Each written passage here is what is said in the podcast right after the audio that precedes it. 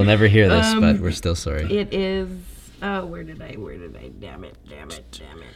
Damn it, dance. Hey, aren't they to do do some stuff? I don't get it. I don't really care. You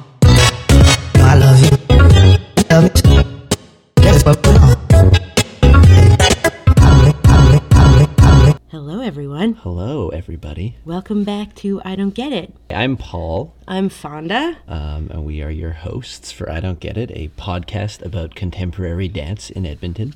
Yes, and uh, we are now opening up season two. Yes, for the second uh, for the second year, we made it through. Yeah, yeah. We had to learn, relearn how to build the blanket fort and Yeah, everything. things things we forgot over over the summer.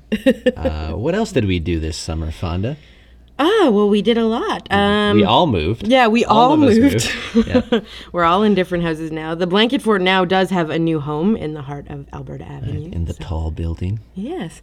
So, um, and also, yeah, we uh, we were we ran into uh, some podcast friends. Yes, yes, we went on a podcast date um, during the Fringe, the Edmonton International Fringe Festival. We were contacted by a, a group out of Montreal called Dirty Feet, who do a weekly dance podcast. Yeah, um, they're run through No More Radio, um, and we'll tell you a little bit more about them because we're actually going to play some of our conversation that we had with Yeah. them for you in a little bit. But first, First, uh, what do we got? well, we're going to race through, or we're going to try Yes. racing through.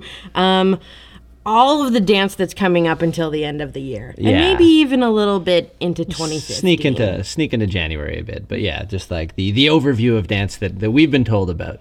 If you're listening and you didn't get listed in this, it's because you didn't tell us about it. Yeah, So- send us your press releases. we're people. We're people who need those. Um, but uh, we are going to try and race through as fast as, as humanly possible, and then crack a beer on this, Once we get through it. on this Sunday morning in which we're recording. A nice Sunday morning beer. All right, so here is Edmonton's dance season remaining in 2014.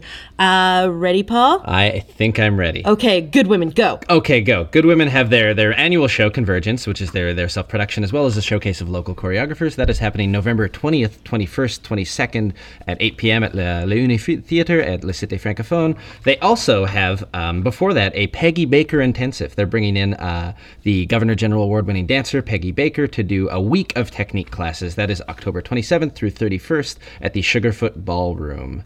Uh, you can find more information on the Good Women website. Hey Fonda, what's going on with Mile Zero Dance? Uh, Mile Zero, first up, actually, end of this week coming up, they're bringing in um, an international main stage performance. Uh, Fine Five Dance Theater from Estonia um, is coming with a piece called Phases, um, and it's award winning piece from Estonia, captivating, um featuring captivating physicality and an interactive work that focuses largely on social commentary. It is on September 12th and 13th at L'UniThéâtre, and there's also a workshop with um, Fine Five that the Mile Zero is running, and those are on September 11th and 12th. Also coming up from Mile Zero, there's a workshop on contact improvisation with Andrew de, de Lotbiniere Harwood, uh, who we remember from the Caged presentation last year. Right. A really neat guy. Uh, does a lot of work in the U.S. and Canada, and I think that you know if you like dance and you like contact improv, I'm sure it would probably be right up your alley. Uh, on December 19th is Mile Zero's first salon of the year called Coming of Age. Um, actually, on December 19th and 20th at C103, which is the former Catalyst. Former- always Catalyst in our hearts. Yes. Um, yeah, so there will be, of course, as their salons go, a lot of cross disciplinary um, artists and very cool things to be had. Um, and their next salon, even after that, going into 2015, uh, February 20th and 21st, there's a salon called Without Borders. Wow. And so that's that's Mile Zero. Whew. All right, Paul. Great. Uh, next up, Alberta Ballet. Go. All right, uh, we have first up we have Don Quixote, a company premiere. They've never done it before. It's the the classic Cervantes literary masterpiece uh, that was originally created for the the Bolshoi Ballet in 1869. Uh, it is showing here in Edmonton October 3rd and 4th, and then in Calgary before that, September 25th to 27th. Uh, they also have another company premiere, The Three Musketeers, which they say is a classical ballet great for families, um, which is, of course, the, the timeless tale as well. Uh, it is happening here on November 7th and 8th in uh, 2014. That's in Edmonton. In Calgary, October 23rd to 25th. And then, of course, it is December, which means The Nutcracker cometh. Uh, another listed as a classical ballet, great for families. Um, but it, it's The Nutcracker, of course, um, as as it is wont to be. There will be sugar plum fairies in abundance, among other things. Um, and you can get a, a 25% off your tickets if you buy a subscription, if that is a thing you are interested in as a human being. That is happening in Edmonton, December 12th to 14th, and in Calgary, December 18th to 24th. That is everything that's happening for Alberta Ballet uh, for the rest of the year. Fonda, what's happening with the Brian Webb Dance Company? Okay, Brian Webb Dance Company. Uh, there's a really cool group called Toronto Dance Theatre coming uh, October 8th and 9th. It will, they will be at the Tim Center. Uh, Christopher House is bringing a piece called 11 Accords, um, which features 11 dancers and is scored to Stephen Reich's Music for 18 Musicians, which changed the course of new music in 1976. Wow. Um, uh, according to the Brian Well, that was the time when music was a changing. yeah, absolutely. Um, coming up with the Prairie Dance Circuit, which is in November this year, November 22nd and 23rd. We'll have Winnipeg's contemporary dancers with Forever in Blue Jeans, uh, Ming Hon with a piece called The Exhibitionist, and Edmonton's Raina Waddell with Here Now, which I believe we saw an excerpt or a piece um, in the works uh, at the Expanse Festival this year. So, yes, so that should be interesting as well. And then kicking off in 2015 in February is uh, company Marie Chouinard, who which is like just awesome. Is it? I don't, I don't know these Yeah. Well, we'll talk more okay. about that later. Um, she's pretty cool. Uh, from Montreal, of course. Uh, just awesome, awesome dance lady. Uh, given the Order of Canada, all that, all that Wow. jazz. Yeah, so that's February 20th and 21st, but we'll talk more about that later. What do we got for indie stuff? All right, so happening on September 11th and 12th, uh, which is this week if you're listening right now, at the ATB Financial Arts Barns, uh, we have Retake, which is a double bill performance. It features uh, two pieces of choreography, one by Anastasia Maywood and the other by Krista Pozniak, um, as well as a slew of dancers from, from around town. Um, and that is happening this week, as I just said. Uh, what is next on the indie side of things? Um, well, we've we don't have too many specific dates Mm-hmm. or anything, but we've heard that Toy Guns is having a fundraiser in November. Toy Guns, sometime? who are uh, a relatively new company, but just saw a ton of success at the Fringe Festival. Yeah, they were like the big talk of of the Fringe this year. So I'm looking forward to see what they have coming up. Uh, I've heard also that Gen Mesh Dance Conspiracy is planning a late November or late fall um, series of, of workshops at the U of A, cons- uh, not conservatory. What's the thing where you go and you see all the stars? The Uh, oh, um, observatory, Ah, not conservatory. It go. is Sunday morning. and, uh, we haven't cracked these beers yet. Yes, so. no. Right. And that's the dance that we know about. If we didn't get your dance piece, remember to send us your stuff. Okay, beers go. Beers. Oh. Oh, it feels so good. Happy Okay. Sunday. Happy, Happy Sunday, Sunday. everyone. All right. So now what we're going to do um, is we will leave you with um, the conversation that we had with Dirty Feet. Yeah, so these are some excerpts from. We talked for uh, over an hour in the beer tents at the Fringe, and uh, and uh, discussed everything from our our inter or like what we how we approach dance and what we think of dance journalism and writing about it to to the place of criticism to to other fun stuff that we went back and forth on. Yeah, they're they're they got in touch with us because they're like, wow, there's another podcast out there. So they reached out. They're an hour long weekly podcast in Montreal. Um, it's done by Allison Burns and Stephanie Morin Robert. Mhm. And uh, yeah, they were lovely ladies. We really enjoyed talking to them. We talked to them for quite a, quite some time. So we have cut the the conversation edited. Yeah, yeah. and they, they were at the Fringe for uh, a show called For Body and Light, which they were touring across the country, um, which featured a mix of dance and also spoken word poetry. They had a uh, poet on tour with them as well. Yeah, yeah. So um, we enjoyed the conversation so much, and they sent us the sound file. So we uh, we did what we wanted to with it. Thank you, ladies at Dirty Feet. Thanks, guys. Um, and yeah, uh, if you want to learn more about them, check them out on the No More Radio website under Dirty Feet. Great, and uh, we will leave you with that, and we'll be back really soon because the dance season is officially starting. Because so- apparently we have two shows to review this coming weekend. yeah, so we gotta we gotta get on it. Yeah. Well, thanks everybody. Thanks, everyone. Welcome back. Welcome to the first ever joint podcast uh, collaboration between Dirty Feet and I Don't Get It, which is a dance podcast based here in Edmonton, where we are currently uh, hanging out and visiting the Fringe and uh, covering that and uh, exploring dance in this wonderful city, in this wonderful province, so far away from our home in Montreal. Uh, and we are so pleased to be here with Fonda and Paul. And uh, thank you guys for, for agreeing to sit down with us. Thanks for having us. Yeah, thank you. And for our I Don't Get It listeners who have not heard of uh, Dirty Feet before, who are you? We're, we're a dance podcast based in Montreal. We've been in existence since uh, December 2012. So we've been hanging around. This is uh, we're we're like 92 episodes in as we speak at the Edmonton Fringe. We release an episode a week, uh, about an hour long, but sometimes less, sometimes more, depending on who we're talking to. We do a lot of interviews with choreographers. We've uh, organized a few roundtables, which are always very exciting. Uh, we talk about a lot of different varieties of dance, but we do concentrate on contemporary. Myself, Alison Burns, uh, I'm a contemporary dancer, choreographer, and producer, uh, and a podcast host, obviously. And uh, I went to Concordia University, as did my co-host here. Yes, Stephanie Morin Robert, and I'm also living in Montreal, originally from Timmins, Ontario. So watch out, Shania Twain karaoke singers. It's a challenge. Um, so yeah, I'm also a choreographer, uh, performer, and uh, writer and storyteller, and we kind of. Uh, um, I think the, this podcast is kind of a, an opportunity for us to step away from our own work and open our minds a little to see what other people are doing, and uh, yeah, and influence our work as well, right? To, to see where the creative processes are coming. So we're excited to have you guys here and, and to discuss about dance, which we kind of both do in our own provinces.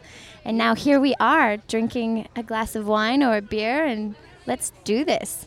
Fonda, you were telling me briefly about about why you know so much about dance and, and what your, your kind of relationship is with dance. Uh, well, I, I was a, I did a, diff- a bunch of different forms of dance as I was growing up, and in high school and in university. In university, I studied a little bit of contemporary dance theory and history. So um, I really do enjoy um, seeing seeing new groups from around you know around the country and around the globe that end up coming here and being able to just actually interview them and talk to, talk to them about what they do has always been one of my favorite things about arts writing, which doesn't pay much, but you do kind of you know get into shows and talk to very cool people. So uh, that's always been one of the fun things about it. Definitely feel like I get paid in tickets and like wine at the Yeah. vernissage evenings, and you're like, okay. That's and I love this format, the I don't get it format, and the whole concept of being less pretentious and kind of trying to to bring dance to people who are afraid of it.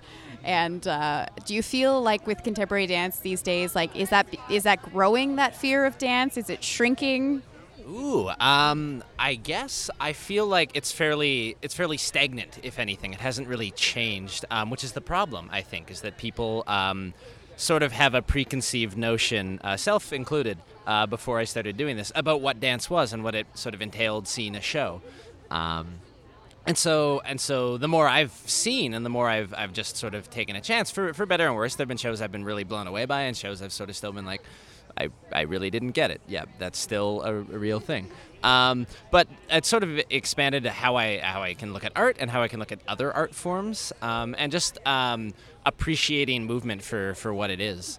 Uh, as far as the the problem uh, goes, I guess it's getting people to take that first step. It's getting them to pay twenty dollars for a ticket or maybe more um, to see something that they already sort of have a preconceived notion about um, that they might end up really liking, no matter no matter sort of what their background or experience. But it's getting them to take that first step. I think is the is the challenge uh, right now because in Edmonton at least there's a lot. Um, there's a lot of dance. The scene seems to be growing. There's a lot of good conversation sort of circling around it, and sort of new groups emerging, uh, which is great. And now it's hopefully going to translate to an audience that will will grow in the same way. Yeah, we've had an interesting sort of history of dance culture here in Edmonton, even just in the last 10 years. Um, our major professional dance training um, program shut down. About 10 years ago at Grant MacEwan, and we had a lot of dancers that moved away. Um, and now they're coming back after receiving professional training elsewhere, places like Winnipeg, and they're starting their own groups, uh, places like the Good Women, um, that kind of thing. And it's it is very interesting to see there is there is definite Edmonton aesthetic I think that's kind of coming out of it.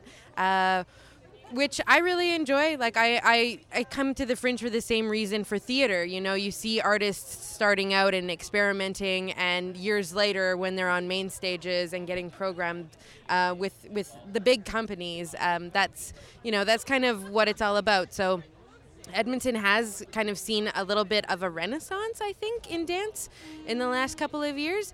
And it's, uh, I think us starting the podcast actually was almost at like the perfect time because there was just like an influx of things for us to talk about. And even now we have new groups like Toy Guns starting up that are um, kind of really blowing people's minds and doing really different, fun, interesting things. And I think with the podcast, what we want to just be able to do is instead of, maybe asking someone to pay $20 first to see a show is listen to people talk about a show and just have fun and not have to be like super academic and analytical about it but also just you know have a good time. You know we we tend to have fun conversations. You're funnier than i am paul but um we you know we we tend to just like do it for fun. We don't actually are, we're not employed by anyone for the podcast. We just we just do it for thrills. for thrills and for the love. Do you find so? What do you find in Montreal? How do you find the conversation around dance right now? Um, I think it's it's kind of it's interesting because there's parts of me that that oh, it's you know dance in Montreal. It's super accessible, and, and anyone could see dance. And there's there's dance whether it's in the Fringe or whether it's in um, the FTA, which is which is a huge uh, physical theater festival. And um, there's there's a lot of it, and it's accessible. But yet again, I find the community could be somewhat closed. So it's there's there's cliques, right? So there's within the contemporary dance field, within that there there are clicks, and within the clicks, there are clicks. and it's kind of challenging and and overwhelming to try to find where you belong within that, and um, I guess hosting. Uh, Dirty Feet is kind of a way in, even though you're not necessarily involved in the work with these people or um, not performing or not uh, creating work. Well, it, it allows you that that kind of foot in the door to to to pick their brains or to, to kind of ask questions about how, how it's going. Um, but Montreal, I feel like there's a lot going on. Um, and uh, I think me personally, I'm, I'm mostly interested in making dance as accessible as possible. Whether, and, and that's why this, the, the, the concept of your podcast is just like perfect for me because especially in this, this fringe setting, um, example like today, I'm flying somebody to see our show. Like, come see our show. And they're like, um, oh, but I, I don't know dance, you know, I, I uh, dance isn't for me, or um, if there isn't a storyline, I won't enjoy it, or I, I won't understand it. And there's all these questions, and people think that you need some kind of education or some kind of background to be able to appreciate and, and, and get something from it. Um, so I think uh, by presenting work in the fringe, I guess I'm interested in that, in the accessibility, and also just by having podcasts like this where people could listen and, and get something out of it, even though they haven't necessarily seen the work you're talking about. Um, so for me, that, that that would be kind of where I find myself within Montreal, and um, there are a lot of classes, a lot of you know opportunities to do training, and that's also something that could be intimidating or very welcoming depending on what clique you're going to. So I'm not sure if it's like that in Edmonton or how it works as far as um, the dance community and where um, where you guys find yourself, or is it more of an you know you invite people in, or do you feel like you're really a part of that community? Um, I think uh, for us, there's sort of like a willful disconnect. There's sort of a bit of an arm's length. Like both of us are, are journalists and writers first. I yeah. mean, Fonda has a lot of has a history of dance. I don't. Um, and I think because uh, we do criticism as well, we've done some interviews, but we also do sort of talk about how we felt about things for better and worse. Um, and that can be uh, very difficult uh, sometimes if you if you know the people involved. Um, just sort of generating that level of, of honesty. Yeah, yeah. It doesn't always come out. Well, that bridge of, of uh, the commu- the dance community sometimes is so small mm. or closely knit that you know everybody involved, and here you are watching their show, and you need to write something about it. And, and how do you manage that? Because I, I know that i've been like interested and i'm like i want to write i want to write reviews. And then right when it comes to the moment of actually doing it that's when i'm like I can't. I went to school with this girl, and we like did this workshop together, and mm-hmm. and oh my god, and I and that would, would that mean that I think my work is better, and it's like, and then I get panicky. How do you how do you mm-hmm. manage that? Like reviewing shows that you know the people. If I could just sneak in, first of all, because I, I just want to say that we owe an explanation to perhaps some Dirty Feet followers who realized that we stopped reviewing shows a little while ago before actually Stephanie joined the podcast. Because JD Papillon and myself and Joanie Farran, who was an, uh, an old uh, host of ours, we used to review shows and we definitely found this discomfort. Uh, I think it was around the time that, uh, that we uh, I was programmed in Stephanie's work at Tangente, and it was like, how can I pro- how can I review, how can I judge my peers, and still call them colleagues and peers. Wow. Wow. So, um, was there a specific instance or something that happened that caused you to stop reviewing? But that's it. It was it was just being in the same programming as as another artist that I was asked to review, and I and I declined at that moment, and then we got less and less enthusiastic about reviewing work until we stopped altogether. And I see I see so much benefit for myself personally and for the community to have reviews being written by people who know about dance, but it is such an uncomfortable place, and I need to feel that I'm not actively part of the industry if I want to do sure that. yeah yeah i think um i think there's absolutely like um, some level of- of disconnect is good but also i think one thing that's helped us is i think in edmonton uh, the scene was really craving it the dance scene really wanted criticism uh, the paper uh, I edit and, and Fonda writes for Vue Weekly um, previously had run dance criticism, but we'd stopped uh, a few years ago. Uh, the Edmonton Journal, sort of our, our flagship daily paper in town, uh, does reviews, but not everything. Um, so, so I think we'd gotten a letter um, from from a group of dancers uh, about a year before we started this podcast who were asking. They'd sent this to all the different media in town, and they were asking about uh, the possibility of reviews and criticism. So I think, to an extent, the scene has to want that as well. Um, and and also, yeah, I mean, having someone outside, finding someone who can uh, do that, who isn't so uh, connected within the scene, who isn't, you know, reviewing a person they might end up working with in four months or two years or something, um, is important and helps, and, and sort of helps when maybe the scene and the, the, the community and the dialogue about dance grows. Um, it would be it'll be interesting, I guess, to see how it changes over the next couple years as we keep doing this, and hopefully as other other media outlets pick up more dance. Um, if there's a greater criticism, or if that uh, if it sort of stays at the level it's at now.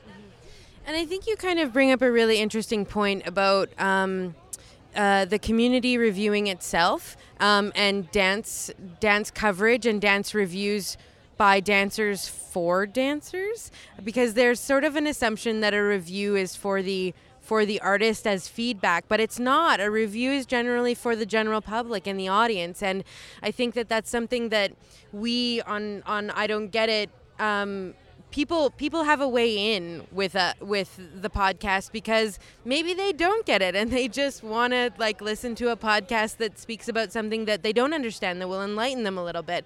And it's not sort of just talking to its own community about about about what they do. It's kind of trying to open it up a little bit more and give a way in um, that I think that I think is really important to realize. And and you know as hard as I know as it would be, and I mean, like, let's say, you know, someone eventually said, you know, as reviewers, you all have to review each other, which I know you've done, Paul, for the Fringe. um, it, it is hard to review your peers, and it is hard to be um, called out like that. But in in all honesty, I've seen the dance community here so interested in actually giving each other feedback. A lot of the event dance events that happen in Edmonton are salon style or um, the Good Women What Cooking style, where they actually ask for and request feedback at the show, and I think that that is a great forum and that's a good indication of the community being really healthy and honest with each other and so you know i hope that i hope that in montreal you guys you know someone will get out there and just start talking about it because it's important. That's how that's how people get their way in get their foot in the door and then start paying for tickets eventually. When you're talking about um, reviewing a show for the general public to kind of give them an idea of, of what to expect or to give them a window in, I mean, we can objectively say that there's some dance out there that's not good and that it wouldn't be productive for the industry for people to go to assume that it is good and go see it and not enjoy it. How do you na- navigate that if that Right. falls in your lap? You have to be honest with your audience because if they lose a trust in you as, as whatever you consider uh, your your outlet to be, um, then they're just not going to believe you when you say the show is really good or when it's really bad, and that can be hard. There's been some shows we've seen this year that were like, Ugh, we we got to be honest with that. Like it didn't it didn't achieve what it seemed to set out to do um, which can totally be hard. Um, my background is in theater criticism, and there have been totally times at the Fringe when I've been reviewing shows, and it's not a very good show. And then a friend walks on stage who I didn't know was in the show, and you go, "Oh no, uh, I have to be honest." Um, uh, and then you do. You sort of have to be honest, and uh, and I have found people to be fairly forgiving. Typically, people know um, when something isn't maybe where they want it to be. Um, so I think they're that that that honesty isn't expected or isn't unexpected rather, um, and can be beneficial. It's just like yeah, this this didn't get to where we wanted it to be. It doesn't mean you have to be mean, but you you do have to be honest. I think I find. Um, and, and if you do that, and if you try and make sure that you're being honest um, in a way that is objective, uh, in looking at like what were they trying to do? Did they achieve that? Was it worth it that they achieved that? Um, usually, that framework can be very very helpful in sort of uh, negating the potential fallout of that, uh, and hopefully, we'll just bring a greater dialogue then. If people are like, well, this is this is what we thought, and so on and so forth. Yeah. So uh, an interesting question I have for for for you is maybe um, once because the more dance you see, the more you are gonna get it right. The more you, Yeah. you will understand, the more you have this history around uh, your understanding what of what dance is and what the community is. Are they gonna fire you and replace you with somebody else who doesn't know anything about dance? Fonda, are you? Are you gonna kick me out?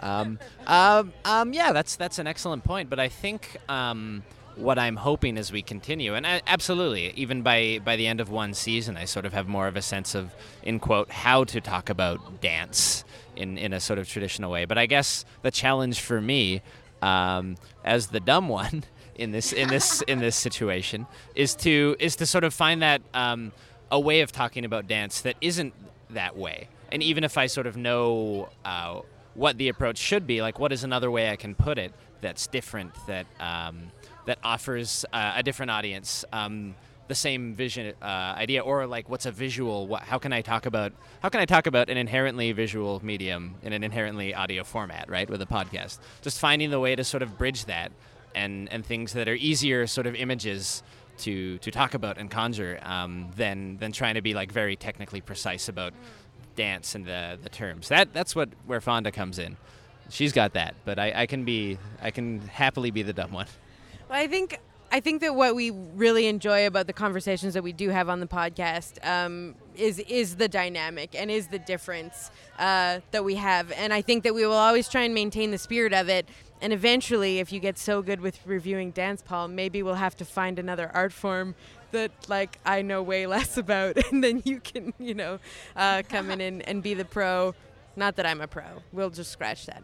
But um, yeah, I, I just think that it, it's it's interesting to have like a, a, di- a dichotomy to work from, and we're not we're not the same. We're not really coming from the same ground with it, um, and, and it, it makes for a pretty enjoyable conversation. And we hope that people listen and enjoy as well. Well, it's also interesting the direction that that, that will take over, you know, ep- ep- episode after after episode as you get more and more comfortable with it. It's it's an interesting thing to follow that evolution of of knowledge and of of um, awareness and of comfort and, and just like. mm, I don't get it, but that's okay, you know. well, yeah, there's some growth, right? And I think one of the things that is eh, really amazing to see in someone who starts watching dance and then eventually uh, eventually gets to a point where they don't have to get it. It's like this, you know, like eureka moment sometimes. I think the secret of I don't get it is it doesn't matter if I get it or not. You can still enjoy a piece of, of, of dance or, or theater and not not understand it in, in a like a narrative sense, which is to how we tend to think, but you can still be affected emotionally by it because there'll be an arc, there'll be a change, there'll be a growth in whatever sort of character is being portrayed on a stage, and that's something that will always come through. If it's done well, it'll come through. Uh, no matter how um, how alien the art form is to you. Same with visual art, you know. Same with uh, with improv. Same with theater. Same with with any other sort of form of, of entertainment that people can watch for, for, for pleasure or for deeper thought. You know, it's with poetry or philosophy. It's the exact same thing. It'll come through. moving off of what Stephanie's setting up, there's also the references that you start to gain, and that you can you can refer back to other works you've seen and compare and kind of start to categorize things, uh, which is a, like a pretty consistent question in my mind about categorizing. Uh, dance specifically when we're talking about contemporary dance because that that is such a broad term and there are so many different kind of styles within that and there are things that I like and don't like, and that's the same for everybody.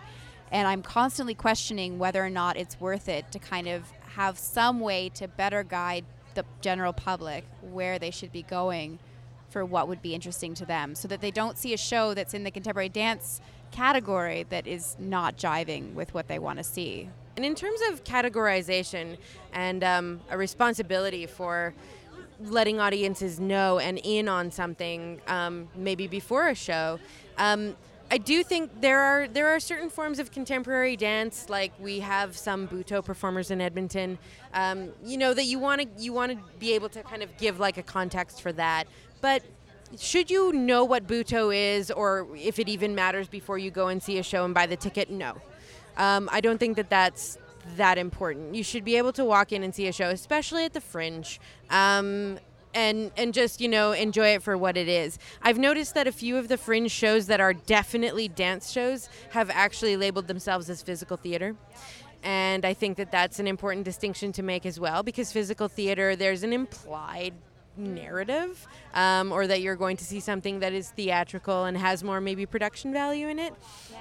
Um, but I also I, I also do I see the point about categorization, but with contemporary dance, it's so it is so broad, and it is actually very difficult for me even to like understand how the categorization even works now. Like you know when when I went and learned about modern dance history, modern dance way back when it was still called modern dance. You know you learn about like Martha Graham and Laban and and uh, Pina Bausch and like all these things and is there is there anyone that you would actually categorize in those similar ways now? Not really. You can say that someone derives a style maybe or is similar or has remnants of it, but I don't um, I, d- I don't think that that it ex- categorization exists in the same way that it used to. I, I think uh, things like physical theater and these terms that sprung up, uh, spring up as sort of like secret codes for dance or whatever comes from um, comes from bad criticism in a way. It comes from people not knowing how to talk about something just emotionally and dis- because what is physical theater is those two terms together gives you a sort of vague idea of what it is, but is still a totally abstract concept. Um, and it sounds smart, and people want to to feel like smart, I guess, to an extent. Um, they sort of want to chase those ideas. Of, but it's to me uh, more rewarding and more enriching uh, if you talk more about like what what is the movement instead of using those sort of like vague generalized terms like how specific can you get um, which can be way more intriguing to, to someone from the outside uh, that's what i find anyway way back at the beginning, we were talking about uh, what's going on in Montreal, and I just uh, wanted to to give two cents on that as I've been pondering it. And the the thing about Montreal is that there's always an opportunity to perform. There's always an opportunity to present. As Steph was saying, there's all these classes. There's all these places to train, to learn, to take workshops. Um, the audience happens to be all of the, same people that are doing all of those things. Uh, Steph was talking about the niches, and uh, we have a serious lack of people, general public people coming out to see shows. And I think that's a huge part of what we're talking about now, and what you're trying to change, and what I think we're trying to change as well. And I think for me, I don't even know where to begin with with all of that, and I don't know that it, it's just a Montreal problem or a Canadian problem. Sure. Um, one thing I've found interesting um, that sometimes can be the feel here in, in theater. It's sort of everyone's passing the same fifteen bucks around, depending on um, on the We say, production. we say 10 bucks in Ooh, Montreal. ten- wow! Yeah. Oh man, we got we got fifteen in Edmonton. Yeah, things Um, are more expensive. We have a better economy here.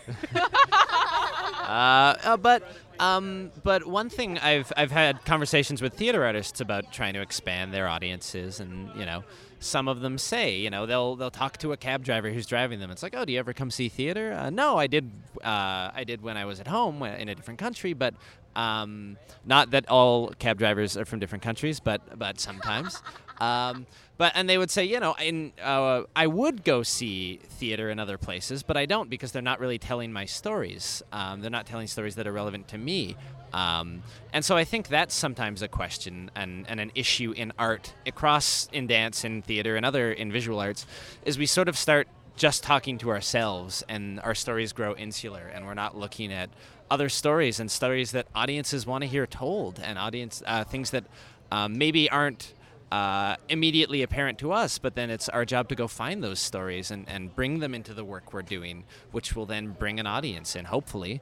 Um, but but if you don't feel like your story is going to be told on stage in an abstract or little literal way, um, you're you're probably not going to come. Uh, and you know eh, that's one thing in theater. We're talking narratives and we're talking written stories. Um, but even in dance, if we don't make that like those sort of emotions and the, the ideas that are being explored and struggled with uh, in, inclusive and, and bringing people in and people's stories that aren't necessarily part of the community um, often uh, then then those audiences aren't ever going to be intrigued enough to, to give it a shot I feel Yeah, I have to agree. I think one of the most interesting things that I've seen in Edmonton, because I'm not only a big fan of contemporary dance, I'm also a really big fan of cultural dance and world dance.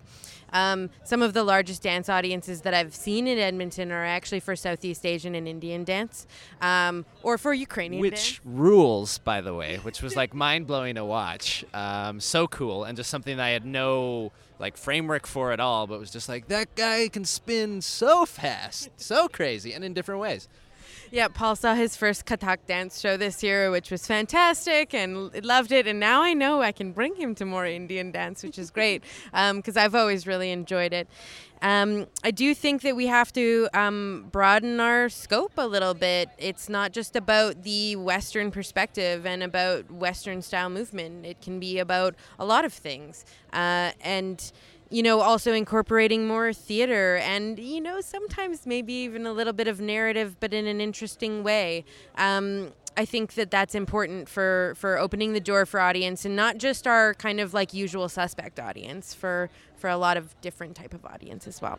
do you guys feel like you you want to maybe create something? You see all this work and you talk about it and you ask questions about it. Is it is there you know somewhere back in the back of your mind you would you like to create something physical uh, a dance piece of, of some sort? Is there maybe maybe this podcast is kind of lighting that flame of wanting to be creative in that way as the people you're you're interviewing?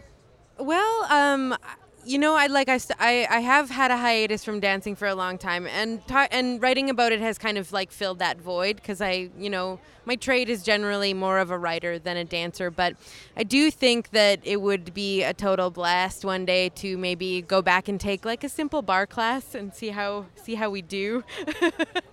um, or you know, just just for the enjoyment of it again. Um, whether or not I'd actually put myself up to performing, I, well, you know, it would take some convincing and, and wine probably, but I would do it. I'd give it a shot. All you know, Paul, Paul does Paul does performance all the time. So Yeah, but yeah, sure, yes, yes. I would. I've seen dance and been like, man, I, I wish I could do that. And then in my mind, I go, you could go do that. Maybe not professionally, but you could go do it. There are classes available. Um, and so it's just it's just crossing that hurdle of being like, wow, I saw this thing that affected me and made me want to uh, learn how to do that because it affected me. Um, and then actually doing that, finding the class, uh, you know, and doing that, which sometimes there can be budgetary issues with, um, but sometimes not. Sometimes there's there's sort of uh, uh, inexpensive alternatives, you know, where people volunteer their time, and or it's not that much of a cost, or you just make it a priority, and it's like, yeah, I'm gonna pay, you know, 60 bucks for this dance class or you know 300 bucks for this four week dance class but it's to be something that uh, will make me happier so why wouldn't i do it I guess I kind of see it the same way that I see theater. It's with this like this this sort of ultimate respect that I've I've seen amazing productions. I've seen amazing work of both dance and theater and I just kind of know that like I want those amazing experiences to resonate in my mind and I don't necessarily want to know all the crap they have to go through to get there all the time. Sometimes I do like to just actually be an audience member and appreciate how wonderfully something has been done.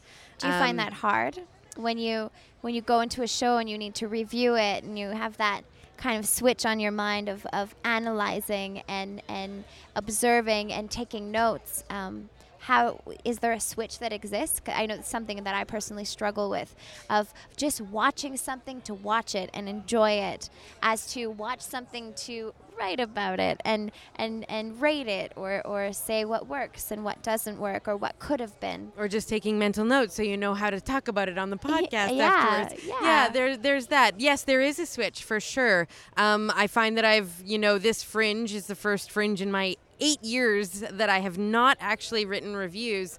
Um, and I've been, I've seen a few of the dance shows and I've just, I felt like a little bit more relaxed in that I don't need to find a way to describe that movement. I can just take it in and enjoy it. Um, and and so that there's definitely a switch there that, that I feel because Where is it? I must find Dan- it. well, dance is one of those things that is actually very difficult to put into words sometimes because really, what really the magic of it is that you see a movement, you have an emotional response, and and that's and that's beautiful and it's magical. And so that's that's all you need to say though. Like that's what you need to. It's like how would you describe this to your friend who knows nothing about dance? Like what's well like. Anytime I do an interview, anytime I do criticism, that's one of my first thoughts. Is like, okay, well, what were the? If a friend was like, so how was that show? Um, and I wasn't going to talk to them on like a we we're critics level. Um, it would be like, well, uh, you know, a dude did some spins. There was a huge pillow fight. It was awesome. You know, um, those sorts of things. Like those are the details that are ins um, for for writing often, and then you can build more sort of complicated or or uh, uh, depthful. Which is not a real word. Um, uh, conversations and ideas around that, but if you start with just like what were the the what were the moments in that show that resonated with me and what happened in them, and then you can just start to unpack why you know? And even with with things uh, that that are you're not a fan of things you see that you aren't interested in um, or that didn't affect you you say well, well why didn't that affect me? What was going on? What were they what were they trying to do? And why do i think that didn't resonate with me? Was it uh, a skill issue was it the fact that it's it's not my story? It's not something that intrigues me? Um, is it uh, yeah was it yeah there's just those are the reasons. Like those are some of the reasons. And um, just trying to identify those but starting with just being like okay well this is how i felt about that. Why did i feel about that? You know this is what these are the things for better or worse that stood out for me. Why did i why did they stand out for me? And just unpacking from there. Like the the framework I try and use in everything is is what were they trying to do? Uh, did they succeed, and was it worth it? Because you can you can do a you know a, a, a you know a 16th century comedy, and it, you can hit all the beats, and it can still be a boring hour of everyone's time, right? Or you can do something that's you know sloppy but fun and so intriguing because of that. Like, but just sort of like looking at all of those in an isolated way can help. I think. I feel like the, the, the state and the the it, the performer, it, well, the performers themselves could kind of be contagious in that way. If they're up there enjoying themselves, like this pillow fight, you know, everyone loves pillow fight. it's it's kind of conta- contagious in that way, and you can sense that they're genuinely having fun and enjoying themselves. Um, so yeah, it's definitely something that that stands out. Yeah, there's sort of like a visceral reaction that you have to a show, whether you're a reviewer or not. And I think that you have, as, as a, as someone who's, I don't know, I would hesitate to say a good reviewer. Again, bunny ears that no one can see. Um, I think that those visceral reactions have to be there and honest for a good reviewer too. Yeah, uh, as someone who does criticism, nothing drives me up the wall more than someone who's trying to sound like a critic. It's like just say what you felt and say what you thought. Um, any review Roger Ebert wrote, um, which is film and seems like it would have nothing to do with dance or this criticism. But the way he talks about things is it just like it introduces these ideas in a way, and he's not trying to sound highfalutin or educated or knowledgeable on the subject. He's just talking to you about like, here's what happened. Yeah, it's very honest. Yeah, exactly, exactly. Um, and and that can translate to any medium. And talking about any medium, it's just like just be honest with what you saw and start there with just the pure surface level. This is what I saw. This is what happened. Fawnda is a good critic. oh god. But also i do i do think that there is that tough balance where you have an honest response and maybe it's not a great one or a, or a positive one and you have to find a way to say that sometimes delicately. Uh, and that and that is another another thing about you know reviewing things in a close knit community that i think is a is a challenge in in a lot of ways Sure. Just for an example, there was a fringe show a couple years ago um, that happened, uh, and uh, one of my reviewers called me at like one in the morning. It had just let out, and she was like, "I saw this show, and I hated it, but half of the audience gave it a standing ovation, and a couple people walked out. What do I do?" And it's like, well, okay. You have to be honest. Like this is what you felt. You can't let the rest of the audience sway that. But you should acknowledge that that happened and try and figure out why there was this disconnect between you and half of the people watching, you know, and the people who walked out as well, who obviously as well didn't enjoy it. But why was that? What um, what was it that, that didn't connect with you that so clearly resonated with with them? Um, and that's sort of uh, what how you can frame that in sort of a difficult way. I think is when you're in that situation of like I didn't get it, but everyone else did. Like oh I'm dumb. It's like no no you just felt a different way about a thing, and you know art art is subjective and affects us all in different ways, and that's cool. That's great. It should. We shouldn't all have the exact same response, you know. I like it when there are differences of reviews because it just means there's a more interesting conversation going on about whatever that piece is. If something is five stars across the board, yeah, it's probably pretty good, but also it's like all you're gonna read is just like praise, you know, like bland praise about this thing. Where it's more interesting when someone's like, "Here's I didn't get it, and here's why," and then you can sort of dive into that, and it's that gives a better spectrum of discussion around art. I think. I have the feeling that we could be at this all night if we let ourselves, but perhaps we should probably just call it in and get more beer I think that's a good plan. Uh, I've been Allison Burns. I'm Stephanie Morin Robert, i'm Fawnda Mithrush I'm Paul Blinov. and we totally get it. I Don't Get It is a podcast produced by Paul Blinov, Fawnda Mithrush, and Andrew Paul. It was recorded in a blanket fort in the Tall House on Alberta Avenue in Edmonton, Alberta. Our website is I Don't Get It Dance.com. You can follow us on Twitter at I Don't Get It Dance, and you can also subscribe to our podcast on iTunes. Our theme song is Mountain Time by Ghibli. Follow his music and check him out at ghibli.bandcamp.com.